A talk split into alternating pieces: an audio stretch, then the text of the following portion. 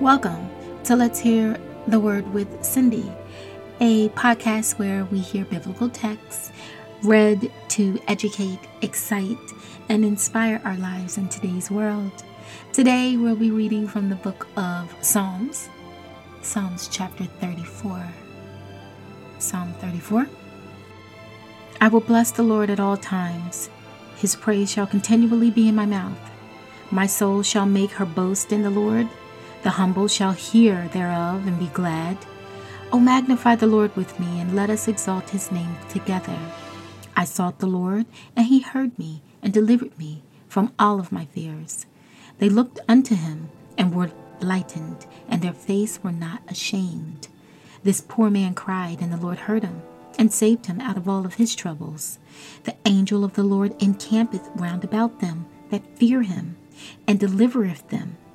O taste and see that the Lord is good. Blessed is the man that trusteth in him.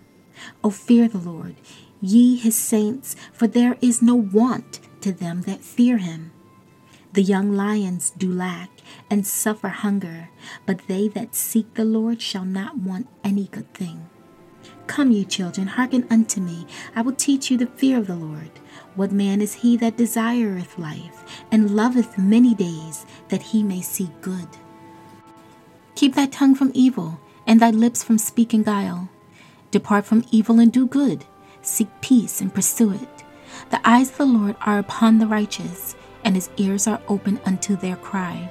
The face of the Lord is against them that do evil, to cut off the remembrance of them from the earth. The righteous cry, and the Lord heareth and delivereth them out of all of their troubles. The Lord is nigh unto them that are of a broken heart, and saveth such as be of a contrite spirit. Many are the afflictions of the righteous, but the Lord delivereth him out of all of them. He keepeth all his bones, not one of them is broken.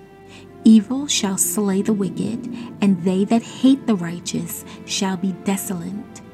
The Lord redeemeth the soul of his servants, and none of them that trust in him shall be desolate. I want to thank you for listening to the word today. And remember that there is only one God, one. Be blessed.